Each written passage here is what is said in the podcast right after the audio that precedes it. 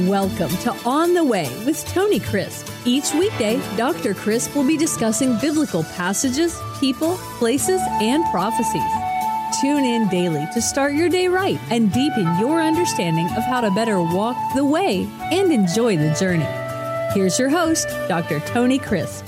Welcome to On the Way. This is Tony Crisp, and this is the 365 Bible Reading Plan. And this is January the 5th. And our chapter for today is chapter 7. Noah is getting ready for God to bring the flood.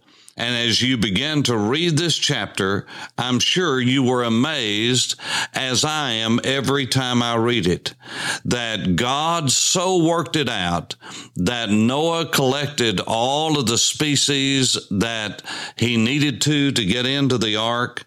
And then it says that Noah did according to all that the Lord commanded him. Noah was 600 years old when the floodwaters were on the earth. Here is the story. God said, Noah, get all of the animals as I have instructed you into the ark. Many times, not a few, but many times when I have taught through the book of Genesis or taught about the flood, people have said, How did Noah get those animals to get into that ark? He said, Get in the ark. You see, it wasn't until after the flood that the animals had fear of man. Chapter 9 and verse 1 says, So God blessed Noah and his sons and said unto them, Be fruitful and multiply and fill the earth. And then verse 2 says this this is chapter 9. And the fear of you and the dread of you shall be on every beast of the earth, on every bird of the air, on all that moves on the earth, and of all the fish in the sea. They are given into your hand. You see, animals did not fear man up until the flood. Everything was different before the flood.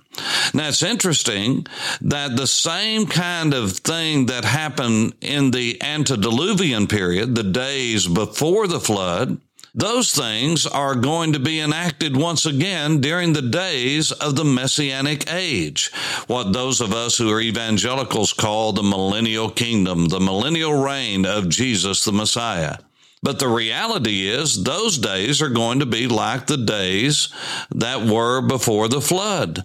The wolf and the lamb will lie down together. The lion will eat straw like an oxen. And all of those things, just like it was before the flood, are going to happen again. Now think about it.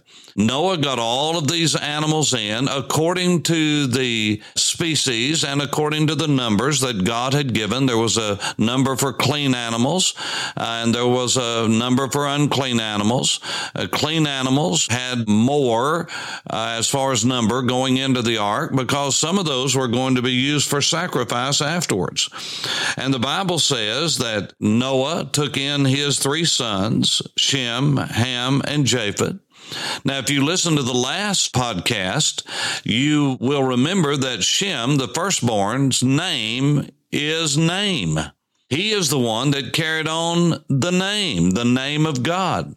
No Jewish person that is Orthodox, no Jewish person that is observant would do anything whatsoever to say, to try to speak the name of God. He just simply says Hashem, the name. So that is Shem's name. The word Shem means, is defined name.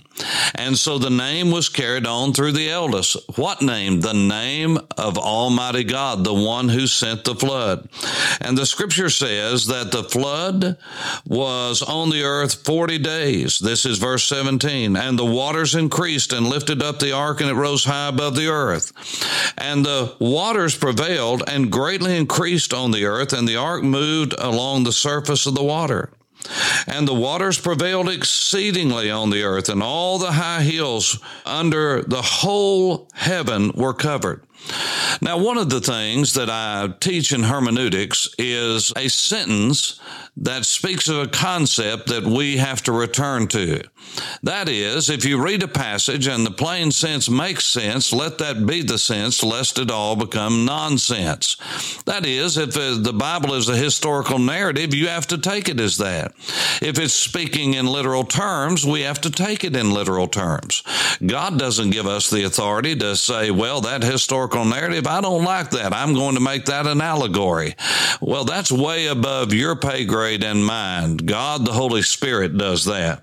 And so when the Bible says 40 days, it means 40 days. When he said above every high hill, over all the earth, under all of heaven, then he means that. This was a worldwide flood. It was not a local flood.